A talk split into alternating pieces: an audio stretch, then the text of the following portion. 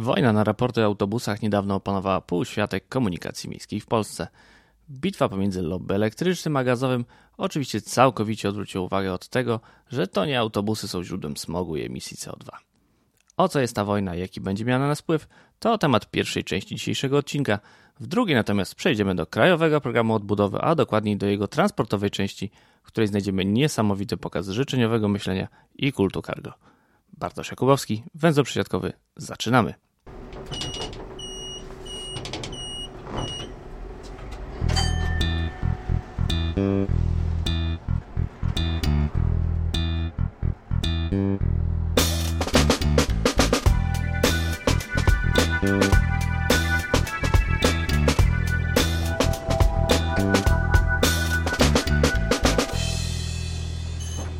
Początek nowego roku to w autobusowym świecie lobbyingowa wojna, w której oczywiście najlepiej atakować PR-em. Pierwszą salwę oddały siły Fundacji Promocji Pojazdów Elektrycznych z okrętu o nazwie Polityka Insight.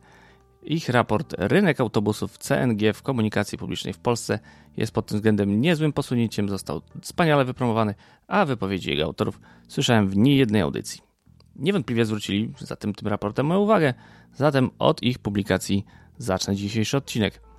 Czytając ten raport, y, szybko doszedłem do wniosku, że tytuł jest jedynie zasłoną, a gdybym miał wymyślić hasło, które lepiej oddaje treść tego raportu, to byłoby to coś w rodzaju autobusy na gaz zjadają dzieci. No a dlaczego autobusy na gaz mają zęby? Po pierwsze, bo po zbudowaniu infrastruktury do tankowania gazu operatorzy transportu autobusowego chętniej kupują kolejne autobusy na gaz. No i jest to raczej jasne, bo jeżeli raz ponieśli koszty budowy stacji tankowania gazem, to oczywistym jest, że ten koszt stały rozłoży się na więcej autobusów i będzie się bardziej opłacać mieć autobusy gazowe. Po drugie, bo gazowce są czasem tańsze, czasem droższe, a czasem wychodzą tak samo jak autobusy na olej napędowy. Biorąc pod uwagę łączne koszty zakupu i eksploatacji, ale za każdym razem autorzy przytaczają dane, które nie biorą pod uwagę jakiegoś tam czynnika, więc za każdym razem te dane są niepełne.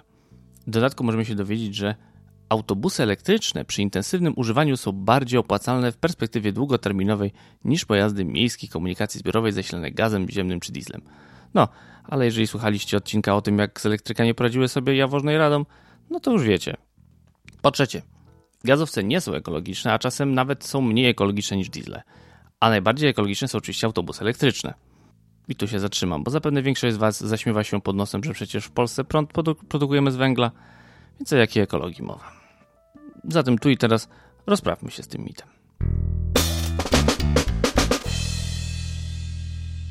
Po pierwsze i najważniejsze. Polska ma najbrudniejszy prąd w Unii Europejskiej. Produkcja 1 kWh w Polsce to emisja około 720 g CO2. Średnia unijna to 226 g na kWh, a liderzy w czystości energii to oczywiście Szwedzi, którzy wypuszczają tylko 13 g na 1 kWh wyprodukowanego prądu. Są to oczywiście dane roczne i uśrednione, ale mniej więcej oddają rzeczywistość, w której u nas pali się węglem na potęgę. Postanowiłem zatem policzyć, jak to jest to emisyjność autobusów.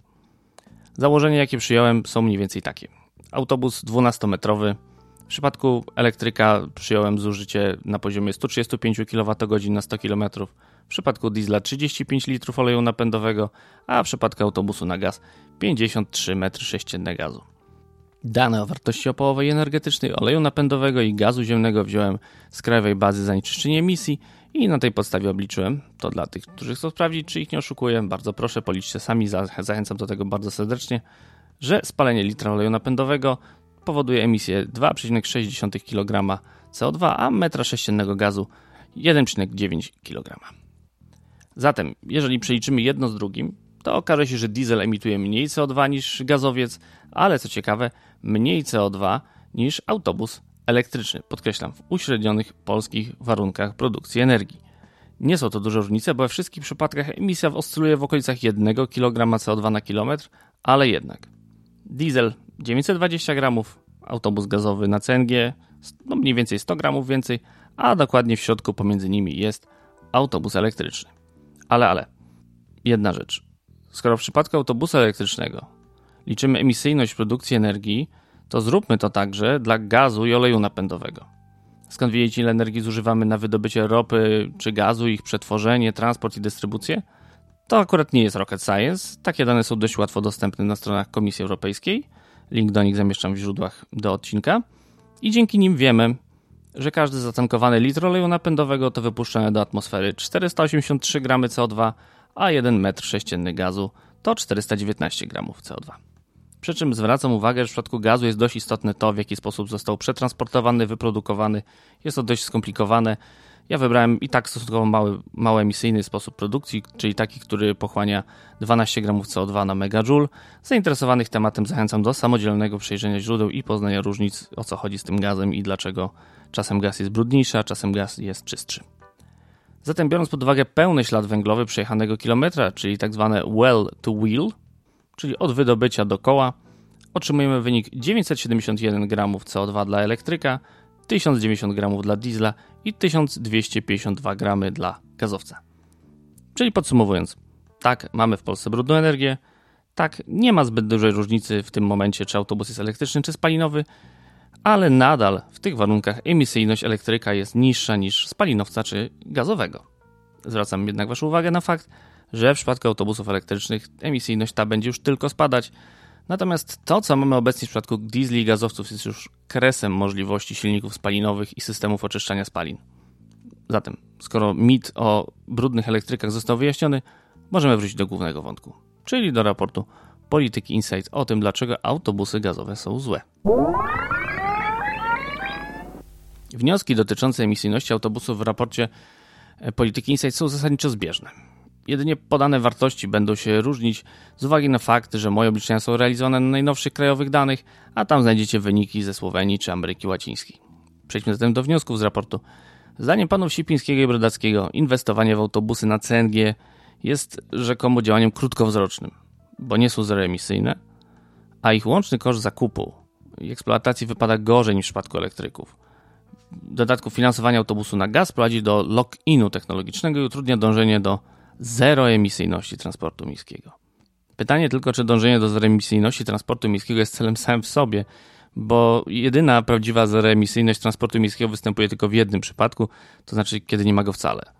I na większości obszarów taka zeroemisyjność występuje od wielu lat. Pytanie tylko, czy to o taką zeroemisyjność chodzi.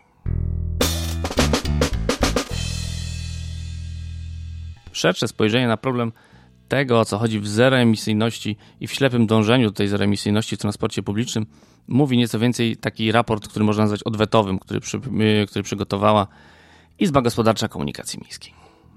Otóż do 2 sierpnia 2021 roku, czyli już za 5 miesięcy, wszystkie państwa członkowskie Unii Europejskiej muszą wdrożyć dyrektywę w sprawie promowania ekologicznie czystych i energooszczędnych pojazdów transportu drogowego dyrektywa 2019 na 1161. Zachęcam do przeczytania zainteresowanych.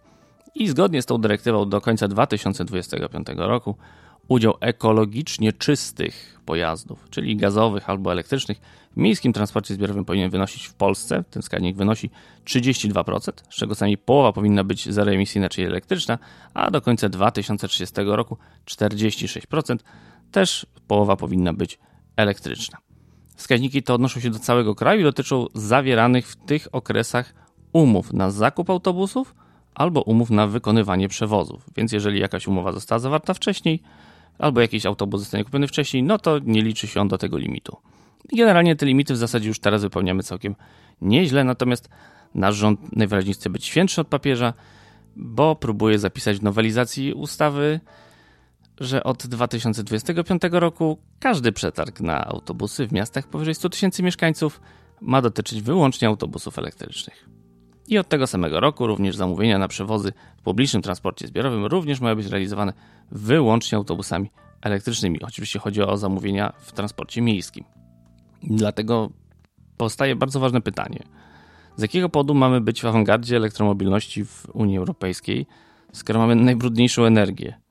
I dlaczego mamy kupować autobusy elektryczne, skoro nikt tego tak naprawdę od nas nie wymaga? Ten procent jest stosunkowo niewielki i jesteśmy w stanie go wypełnić całkiem szybko. I wreszcie, co z tymi miastami, w których skala prowadzonych przewozów nie uzasadnia zakupu autobusów elektrycznych czy gazowych? No bo jeżeli mamy odpowiednią skalę, jaką sporym wysiłkiem można uzyskać już nawet w mieście wielkości Jaworzna, jest, odbywa się to z korzyścią dla finansów i, ekologii, to co z mniejszymi miastami, które sieci komunikacji mają oparte na autobusach spalinowych? co ze smrodzącymi starymi busami, które wlawają się do miast takich jak Kraków, a które nie podlegają unijnym dyrektywom. Oni nie. Te unijne dyrektywy dotyczą tylko autobusów miejskich. I tu właśnie pojawia się drugi z tematów, czyli Krajowy Program Odbudowy. Niestety, ale zawiodę Was, bo nie jest on odpowiedzią na pytania, które przed chwilą zadałem. Piątek 26 lutego opublikowany został Krajowy Program Odbudowy, będący podstawą ubiegania się o wsparcie z Europejskiego Instrumentu na rzecz Odbudowy i Zwiększania Odporności. Łącznie to jest ponad 58 miliardów euro, z czego 34 miliardy to pożyczki. Pieniądze mamy te wykorzystać do sierpnia 2026 roku i co byśmy o tym nie sądzili, to jest naprawdę duża kasa, która w dodatku, przynajmniej w założeniu, ma zwiększyć odporność gospodarki na wypadek sytuacji kryzysowych i łagodzić społecznej gospodarki skutki kryzysu wywołanego COVID-19. No do tego oczywiście zielona transformacja, cele klimatyczne Unii i transformacja cyfrowa. Brzmi to całkiem nieźle. Niestety Polska Szkoła Strategii Inwestycyjnych nie zawiodła i jak zwykle dostaliśmy potwora, w ramach którego będziemy oszukiwać Unię Europejską, jak to robimy od ponad 16 lat. I choć momentami nawet ta diagnoza, która jest zapisana w tym krajowym programie odbudowy, dobrze wskazuje problemy, jakie mamy, bo mamy tam zapisane, że mamy lawinowy wzrost przewozów towarów po drogach, przy braku wzrostu przewozów koleją, mamy równie lawinową motoryzację indywidualną, wzrost emisji CO2 z tego tytułu, przy równoczesnym wykluczeniu transportowym. No, jednak rozwiązania te są, które są zaproponowane w KPO, są najczystszej wody myśleniem życzeniowym i kultem cargo. Przykład? Niewystarczająca atrakcyjność publicznych środków transportu wynika m.in. ze słabej dostępności transportowej wielu obszarów. No, wszystko się zgadza. A co proponują anonimowi autorzy KPO? Zwiększenie udziału pojazdów wykorzystujących nowoczesne rozwiązania techniczne jest niezbędne dla zachęcenia społeczeństwa do zmiany nawyków transportowych i zwiększenia udziału transportu zbiorowego, co jest istotne zwłaszcza w miejskich obszarach funkcjonalnych ze względu na kwestie kongestii i emisji zanieczyszczeń.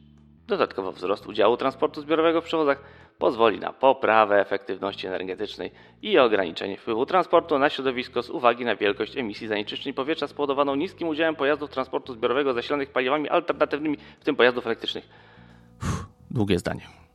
Ale jak nic z tego wynika, że za cały wzrost emisji CO2 z transportu odpowiadają autobusy. Idźmy dalej. W KPO zakłada się, że przeprowadzane zakupy elektryków będą służyć wymianie, a nie rozszerzeniu liczby pojazdów. Oto kolejny pokaz myślenia życzeniowego, Wzrośnie zatem atrakcyjność transportu publicznego na skutek tej wymiany, która będzie realizowana w większym zakresie przy wykorzystaniu zeroemisyjnych środków transportu. No i to się zgadza, bo generalnie autobusy elektryczne powinny przejeżdżać większy dystans niż autobusy spalinowe. Tyle, że według danych GUS e, średni roczny przebieg autobusu z napędem alternatywnym jest o ponad 11 tysięcy kilometrów niższy od średniej dla wszystkich autobusów komunikacji miejskiej i dla całości ta średnia wynosi ponad 72 tysiące kilometrów. Czyli, że jak na razie w Polsce kupujemy nowe autobusy na gaz i prąd, ale średnio jeżdżą one mniej niż te zasilane olejem napędowym, tyle, że o tym w KPO już nikt nie mówi. Jeżeli już jakieś dane padają, to są to tak zwane dane, no dobrze wiecie skąd. Wielokrotnie przewija się motyw, że na 12 tysięcy autobusów komunikacji miejskiej jedynie 500 elektryki, do czego dokleja się formułkę o liczbie publicznych ładowarek, chociaż nikt nie ładuje autobusów z publicznych ładowarek. Najlepszym kwiatkiem jest jednak tekst o tym, że Wprowadzenie 100 tysięcy pojazdów zasilanych czystą energią na drogi skutkuje redukcją roczną emisji CO2 w wysokości ponad 142 tysiące ton. I naprawdę nie wiem, naprawdę nie wiem skąd się wzięło 100 tysięcy pojazdów i 142 tysiące ton CO2. Tak samo nie wiem na jakiej podstawie autorzy KPO twierdzą, że zakup 1200 autobusów elektrycznych za miliard euro ma zaowocować znaczną redukcją emisji CO2. I tu małe przypomnienie. Rocznie cały sektor transportu w Polsce emituje 65 milionów ton CO2. Jeżeli zamienimy 1200 autobusów spalinowych na elektryczne, przy prymitywnym założeniu, że wszystko to będą 12-metrowe autobusy miejskie z Euro 6, z normą emisji spalin Euro 6, to rocznie oszczędzimy przy obecnej emisyjności energetyki mniej niż 12 tysięcy ton CO2, co jest dwoma setnymi procenta całej emisji sektora transportu to zdaniem autorów KPO jest znaczna redukcja emisji CO2. Mało myślenia życzeniowego? No to trzymajcie się. Rozbudowie zero i niskoemisyjnego tabora autobusowego towarzyszyć będą inwestycje związane z rozbudową infrastruktury ładowania elektrycznej i wodorowej, powstałej nie tylko dla floty, dla transportu publicznego. Infrastruktura ładowania będzie tworzona wzdłuż dróg sieci TNT. Powstała synergia umożliwi obniżenie kosztów również dla pojazdów użytkowych i samochodów prywatnych. Zwiększy to zachęty do dalszej odnowy floty pojazdów prywatnych i użytkowych. Czujecie się już zachęceni do wymiany samochodu na elektryczny? To teraz coś na drugą nóżkę, czyli kolej. Kolejny raz, jak to w porządnej polskiej strategii inwestycyjnej, padają zaklęcia o kluczowym znaczeniu nowoczesnego taboru oraz podkreślany jest wysoki średni wiek wagonów, co jest doprawdy kuriozalne, kiedy weźmiemy pod uwagę, że większość ostatnich zamówień PKP Intercity to właśnie modernizacja starych wagonów pasażerskich. Ale wróćmy do tematu. Dowodem na to, że ten nowoczesny tabor jest tak ważny, ma być badanie satysfakcji pasażerów kolei przeprowadzone przez Urząd Transportu Kolejowego. Według tego badania 62% podróżnych komfort według 62% podróżnych komfort ma wysoki wpływ na ewentualny wybór kolei jako środka transportu. No cóż, problem polega, że to badanie było przeprowadzone na osobach, które już z kolei korzystają. Zatem tak jak zawsze będziemy kupować tabor, bo Unia daje. 38 składów push-pull, piętrowych, po 7 wagonów i 45 lokomotyw. Oczywiście dla PKP Intercity, bo dla kogoś by innego. A jeżeli coś zostanie, to może jakieś samorządy wojewódzkie coś też będą mogły sobie kupić. Do tego modernizacja 530 km linii kolejowej, ale jakich i do jakiego standardu to już nie bardzo wiadomo, bo zostaną wskazane w trybie indywidualnym. Będziemy też transport oczywiście cyfryzować. Po ponad 20 latach od rozbicia PKP na spółki i spółeczki ma zostać wdrożony kompleksowy system zakupu biletów w transporcie kolejowym. Analiza ekspercka wykonana przez PKP Informatyka, no bo przez kogoś by innego, określa koszt takiego systemu na 32 miliony złotych. I te trzy elementy, to znaczy czas, jaki do tej pory przeżyliśmy bez takiego systemu, za to w warunkach kompletnej dezintegracji taryfowej, to kto miałby go wykonać i za jakie pieniądze, to już chyba samo się komentuje. Jeżeli chodzi o pozostałe elementy, przynajmniej do nominalnego scyfryzowania, to na ich temat postaram się przygotować oddzielny odcinek, bo kwestie, które dotyczą sterowania ruchem kolejowym, problemu z wdrażaniem europejskiego systemu sterowania ruchem i reszta pomysłów, które znajdują się w KPO, znajdują na, zasługują na dłuższą rozmowę. Oczywiście w KPO są przebłyski ciekawych pomysłów. Nie mogę powiedzieć, że tam są same wady. Na przykład jest zakup 300 fotoradarów, chociaż w sumie to można by każdą ich ilość kupić, nawet kilka razy więcej i też pewnie mogłoby być ich za mało. Czy przebudowa miejsc niebezpiecznych na drogach, co jest w ogóle podstawą myślenia o bezpieczeństwie. No ale i tak w całym tym programie bije po oczach brak jakiejkolwiek innowacyjności. Nawet w zakresie wsparcia transportu intermodalnego, co samo w sobie jest dobre i bardzo dobrze, że jest nie ma ani słowa o na przykład rozwoju wagonów e, specjalistycznych do przewozu naczep drogowych, ani na przykład o zastosowaniu rozwiązań automatyzujących załadunek wagonów, tak żeby nie trzeba było mieć e, infrastruktury do przeładunku, tylko żeby na przykład można było samodzielnie, bez udziału jakiegoś dodatkowego sprzętu rozładowywać naczepy z wagonów do przewozu właśnie intermodalnych. No niestety, żadna inwestycja w transport, która jest opisana w KPO, nie ma w sobie ani grama innowacyjności. Nie ma mowy o żadnej aktywizacji krajowych działań w badaniu i rozwój nad rozwiązaniami dla transportu i nie będziemy realizować żadnych projektów transgranicznych. Chociaż mamy spore wyzwania w tym zakresie i z tego co pamiętam, kraje bałtyckie wręcz żądały, aby w tym unijnym instrumencie wsparcia znalazły się pieniądze na przykład na trasę Rail Baltica. Wykluczenie transportowe w Polsce ma załatwić w ramach KPO wymiana autobusów miejskich na elektryczne, a pasażerów do kolei ma przyciągnąć 38 nowych piętrowych składów dla PKP Intercity.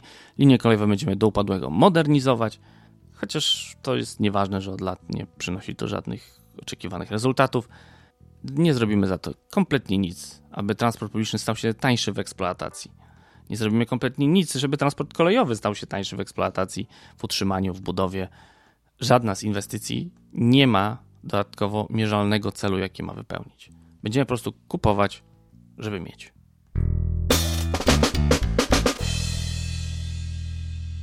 Na zakończenie. Autorzy obu raportów, jak i KPO, a także wiele innych osób i instytucji, które zajmują się transportem, zapominają, że tak naprawdę w transporcie publicznym redukcja emisji nie odbywa się poprzez wymianę autobusu na nowy, a poprzez to, że kierowcy rezygnują z jazdy autem i tak samo nie przyciągniemy pasażerów do transportu publicznego za pomocą nowych autobusów, tylko za pomocą tego, że autobusy po prostu muszą jeździć, pociągi muszą jeździć, musi być ich dużo. No, ale to jakoś wszystkim chyba umyka. I tego spojrzenia chyba w KPO najbardziej brakuje, tak podsumowując. a nie tego, czy transport publiczny będzie idealnie czysty, bo jakoś nikt nie przejmuje się tym, czy transport indywidualny będzie indywidualnie i masowo idealnie czysty. Zachęcam Was do lektury KPO i podzielenia się swoimi spostrzeżeniami, tak samo jak zachęcam Was do komentarzy w sprawie autobusów nisko i zeroemisyjnych. Tradycyjnie na zakończenie chciałem też podziękować wszystkim patronom podcastu, a w szczególności tym, którzy korzystają z biletów okresowych. Są nimi Paweł Zagartowski, Paweł Szczur, Tomasz Tarasiuk, Monika Stankiewicz, Paweł Łapiński, Andrzej Kaźmirowski, Peter Jancowicz, Janka, Jerzy Mackiewicz, Jakub Kocharczuk, Michał Cichosz, Łukasz Filipczak, Filip Lachert, Jacek Szczepaniak, Jurek Gozdek, Kuba Czajkowski, Piotr Rachwalski, Grzegorz Oman-Kenig, MJ, Jakub Burdziński, Jakub Madrias, Paulina Matysiak, MP, Szymon Woźniak i Piero. Na dziś to wszystko. Do usłyszenia.